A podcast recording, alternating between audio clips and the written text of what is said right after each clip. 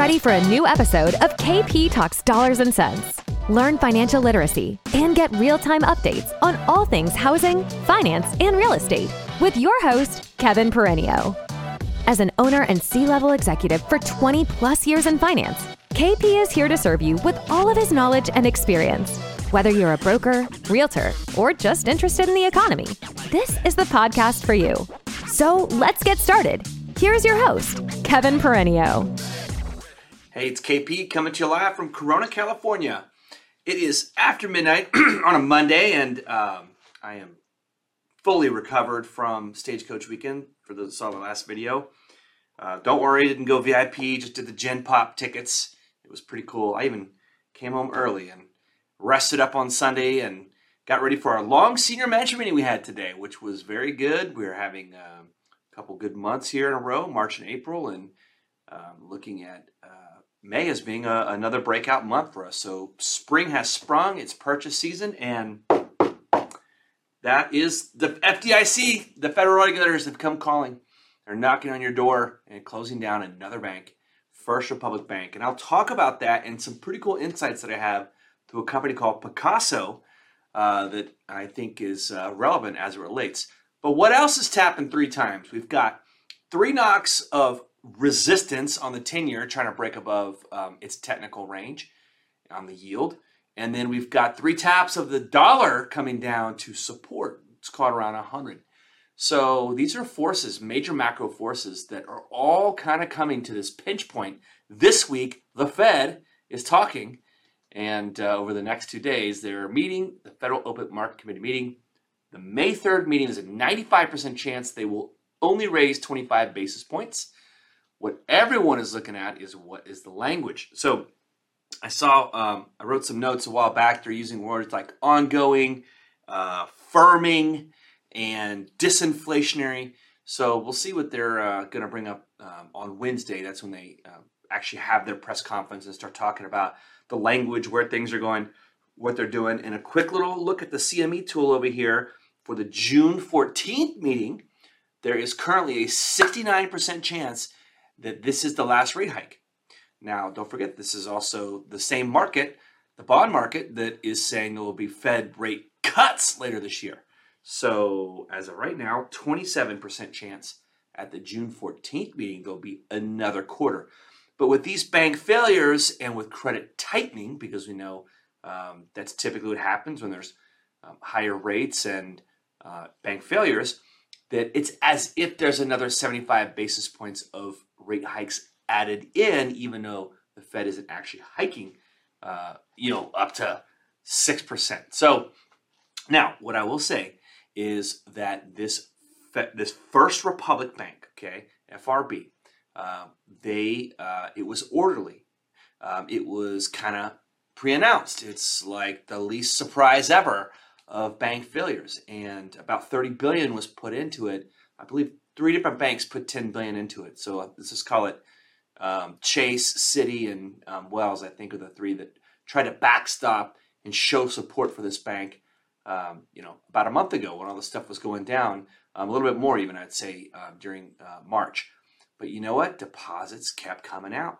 They kept coming out. Okay, so um, Pacaso, P A C A S O. I've talked about it a couple times. I've done some videos from um, uh, a, co-ownership of uh, a Park City home and a beach home in Newport Beach Peninsula. And I love the fact that Pacaso has created a new housing class, a new class of home ownership, which is democratization, the co-ownership of second homes. Now, I'm not here to talk about uh, how awesome it is to have a second home uh, when 57% of Americans are living paycheck to paycheck. Uh, I've been there and done that. But my point is, Pacaso um, is a huge, um, I guess, uh, in uh, they placed their money with First Republic Bank. And my two loans, I had to take out financing to buy my units, my one eighth units. My loans are through First Republic Bank. And so, uh, about two weeks ago, there was an investor call. In full disclosure, um, I am um, I did uh, get an invite as an owner to invest in their Series E round, and I did put some money into it because I believe in democratization. I believe in co ownership. I believe in these new asset classes. Can't wait to see. I mean, had Cal Haffa, The California Housing Finance Authority believes in it because they just pumped out $300 million in Dream for All funds to take place in the upside of equity sharing and appreciation for these borrowers they're helping with the down payment. So there's a lot of creative ways to help people buy something that's out of touch. I can't pay four million bucks for a house, a second home, but I can buy one eighth of one with the help of some financing. Second home, co-ownership, eight LLCs, potentially on title. I am an owner, I'm on title. It's not a timeshare, although you do share your time. It's a new asset class. Those loans, I'm assuming, are now uh, part of JP Morgan Chase. So um, I haven't got the statement yet, but what I liked is um, in um, you know in light of this First Republic Bank failure today, which was not systemic, again was orderly, um, which is why the market wasn't so shocked like it was expected. Um, Austin Allison, the uh, co-CEO of Pacaso, he's one of the co-founders of dotloop, which is um, uh, something the real estate uh, community uses quite a bit for um, e-signatures of documents. He put out a memo saying, "Hey, we, you know, we have a great relationship with JP Morgan Chase. We already had some of our assets moved over there. So, um, you know, was that some of the run on the bank? Prudent uh, stewardship of the money of Pacaso. Um, you know, if they're already having a bank relationship, who knows what was going on behind the scenes? You think maybe Jamie Dimon, Diamond Hands Jamie was having people call, uh, you know, gentlemen like uh, potentially Austin and um, Spencer Rascoff. by the way, is also a co-CEO uh, and founder, co-founder, excuse me, of uh, Pacaso, the founder and CEO of Zillow. Um, had a chance to meet with him a couple times. Brilliant dude. Um, and you know, you don't think Chase is calling them like, you know what, just move your money over here. We'll we'll make sure you're taken care of. I don't know. I'm, that's all speculation. I'm not trying to get in the way of that. Uh, but I thought it was a very interesting insight to see how um, these things played out. And I've been getting some, you know, memos and some uh, you know, uh, been on some seminars where they talk about, you know, taking care of the business entity Pacaso. and that's one of many. Now, remember, uh, Chase didn't buy this. Okay, there are a few bids out there. Um, I think the winning bid was like 10.3 billion. 10.3 billion. They have a trillion dollars in cash assets. Literally a trillion dollars. Like 10.3 is nothing. Anyway, no one was bidding until after the FDIC put up our tax dollars that come out of the fees of 10.8 billion. Okay, so 10.8 billion to backstop that, and only once receivership by the FDIC was complete did the bidding process go forward, and Chase won. Now, I believe one of the details I saw is that there is something like 50 billion dollars in long-term assets losses backstopped uh, by the FDIC as well. So pretty good deal. Um, accretive to shareholder value for Chase. They get to build their uh, presence in coastal territories where they aren't exactly all over the place, and then they get to help out and build their wealth management. So, um, no systemic risk. So, what is systemic? Maybe it's the multifamily market. Maybe it's these loans coming for due to maturity uh, in the office space market. Commercial loans is really the big one. Survive to 25, if you remember. That's what one of the sayings was out there. Blackstone's BREIT, all right? Blackstone's real estate, investment trust has $70 billion in um, commercial multifamily assets. Um, they had their sixth month in a row where they hit their limit, where they only allowed something like um, 1.2, uh, 1.3 billion dollars in withdrawal requests for fulfilled the month of April, even though 4.5 billion of those invested in the BREIT were asking for assets to come out, and well, they weren't allowed. So, is that the next shoe to drop that's out there? Is that the next uh, no, uh, known unknown, right? Um, you know, this whole thing with held to maturity on these assets for mortgage backs and treasuries, Chris Whalen, an institutional analyst, has been knowing this for years. So it's been a known known or a known un, it's been a known known to him, even though it's a known unknown uh, for pretty much everyone else. So uh, you know, is the Fed going to induce a recession? They're fighting inflation. If 57% of people are living paycheck to paycheck, inflation is the bigger problem. We just saw that in uh, GDP, GDP growth was revised down, went down to 1.1% for the first quarter. We'll get another revision. Um, it came down from 2.6 in the fourth quarter. So we know the growth is slowing. Does that mean we're in a recession, soft recession, soft landing, no landing, hard landing? We're going to figure it all out. By the way, ISM uh, manufacturing data rose, but still in recessionary territory at 47.1. So um, the Fed meeting is coming out. Big deal. And Apple which reports earnings this week. Big deal. You know, Apple and Microsoft are responsible for 39% of all S&P gains year to date, and I'm not responsible for your losses, only your profits, not a stock investor. Go get advice from someone who knows what's going on. But you know what? Dollar comes down, these multinationals like Apple, Microsoft, they get more value. And if they continue to beat on earnings like every company, see 80% of half the S&P has reported earnings beats. Jobs report Friday too. Cheers. Hey, it's KP coming to you live from Corona, California. May the 4th be with you for those Star Wars fellow fans out there. I'm not a huge TV watcher or movies or anything like that, but I do make time every now and then for a Star Wars series. Mandalorian was out, great series. And if you liked Rogue One, which was the darkest, most non Disney Star Wars movie ever, uh, spoiler alert, everybody dies. Literally, everybody that's good dies in that movie. Uh, there's a series on Disney Plus called uh, Andor which is the background story of Cassian Andor. And I binge watched it. Again, I don't do a lot of TV watching, but I totally recommend it. Okay. Uh, Fed spoke yesterday, and the 25 basis point uh, rate hike came in. Now, I want to read something. It's very interesting. This is like the tidbit to, to draw out of there, okay? So um, I get uh, Stock Twits. I subscribe to StockTwits, which is um, a service out there that sends like a recap every day what goes on in the market. And they did a red line version that a Wall Street uh, Journal reporter, uh, Nick uh, um, he basically took the last Fed Open Market Committee statement and then redline it with only the changes that were read yesterday. And um, it's very interesting. I mean, there's there's not a lot of red lines. I mean, I, I could show it to you again, but but there's one very important red line. So I just I just want to say so um, the last statement said the committee anticipates that some additional policy firming may be appropriate in order to attain a stance of monetary policy that is sufficiently restrictive to return inflation to 2% over time.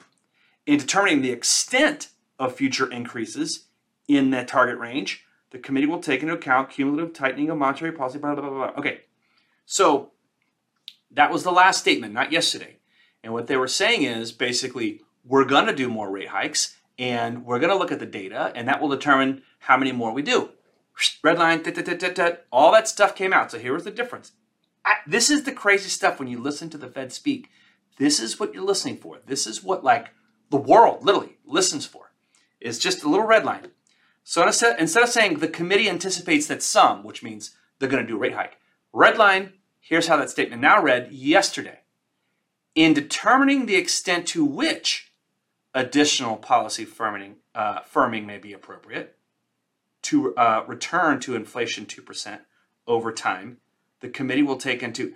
So they redlined all the stuff saying, we're going to do it, we need more, we got to do more firming, we need to be sufficiently restrictive. That's the point of getting the rate as high as it is to restrict demand growth so we can restrict inflation. That's how they do all that. So the bottom line is everyone thinks that uh, the door has been shut for more rate hikes, but left unlocked in case they need to do it again. So uh, they didn't come out and say, we're done. Now, June 14th is the next meeting, and they may say they're done. So uh, we got a lot of data coming out between now and then. CPI, Consumer Price Index, we got a big read on uh, my son's sixth birthday uh, next Wednesday. That would be May 10th. So if you've been following MBS Highway and all the good folks over there, um, Barry and everyone else, they've been earmarking that date. Uh, Dan has talked about it quite a bit um, as well. That on May 10th, that the CPI Consumer Price Index. Remember, an index is 12 monthly readings of inflation in a row, all added together to get to whatever that number is. So when the new print comes out next week, next Wednesday, May 10th, um, for the April inflation report. April 23 data, that number will replace April 22's data. So there's always 12 data points, but the one from 12 months ago gets thrown out, and that's a big one. It's a big number. Uh, we all know that housing was still going up like a crazy amount. Remember, in the CPI, what consumers pay for goods and services, Um, housing is a huge component of CPI. It's very big, actually. It's like 38.5%. It's called 39% of that entire index. So if the 12 month ago reading, which was very high, gets replaced by this past April's much lower reading, that could be a big drop. Let's call it half percent, 0.5%, could be 0.6%, could be a large drop in the overall CPI index. So if the Fed is saying they're going to fight inflation and inflation comes down, we had a PCE report last week, the personal consumption expenditure, which was 4.6%, coming down. Uh, you know, is it going to stay high at 4.6? Is it going to continue to come down? Is CPI coming down? We don't know, but between now and June 14th, we've got another PCE. Um, I think we even have another CPI, which will have the May data. So I think just call it June 10th just for round numbers, I guess. Uh, you know, we'll have another CPI. Plus, we have PPI. We have you know PPI reports that are coming out. Producer price indexes, two of those, plus another um, uh, personal consumption expenditure. So these data points are coming out. It could give the Fed uh, the right to say, okay, we are sufficiently restrictive. We see inflation coming down, and they're going to hold this rate where it is. I don't think they want to break any more banks. That's been in all the news lately. All these banks getting broken because of um, higher interest rates by the Fed.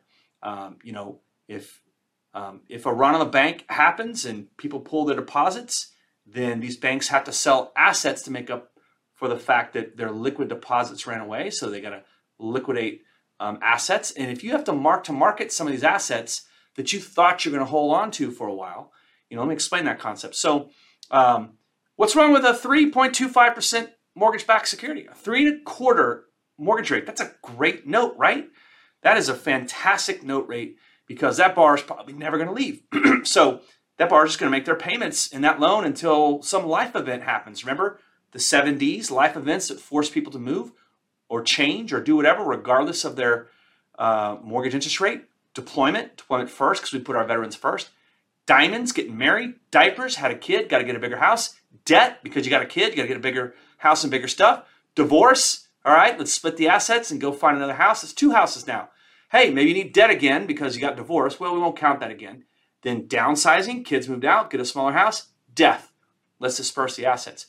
These events still force people to move, but a three and a quarter rate that's held for maturity now more than likely will be stuck on the books longer, which will be paying that bank that holds that mortgage backed security, that illiquid asset, for quite some time. Unless all their depositors take their money and they have to sell that asset to liquidate it so they can have liquid cash to um, you know shore up their balance sheet just went down because liquid deposits left.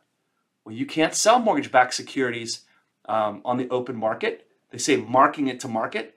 Um, a three and a quarter rate, nobody wants to buy that right now.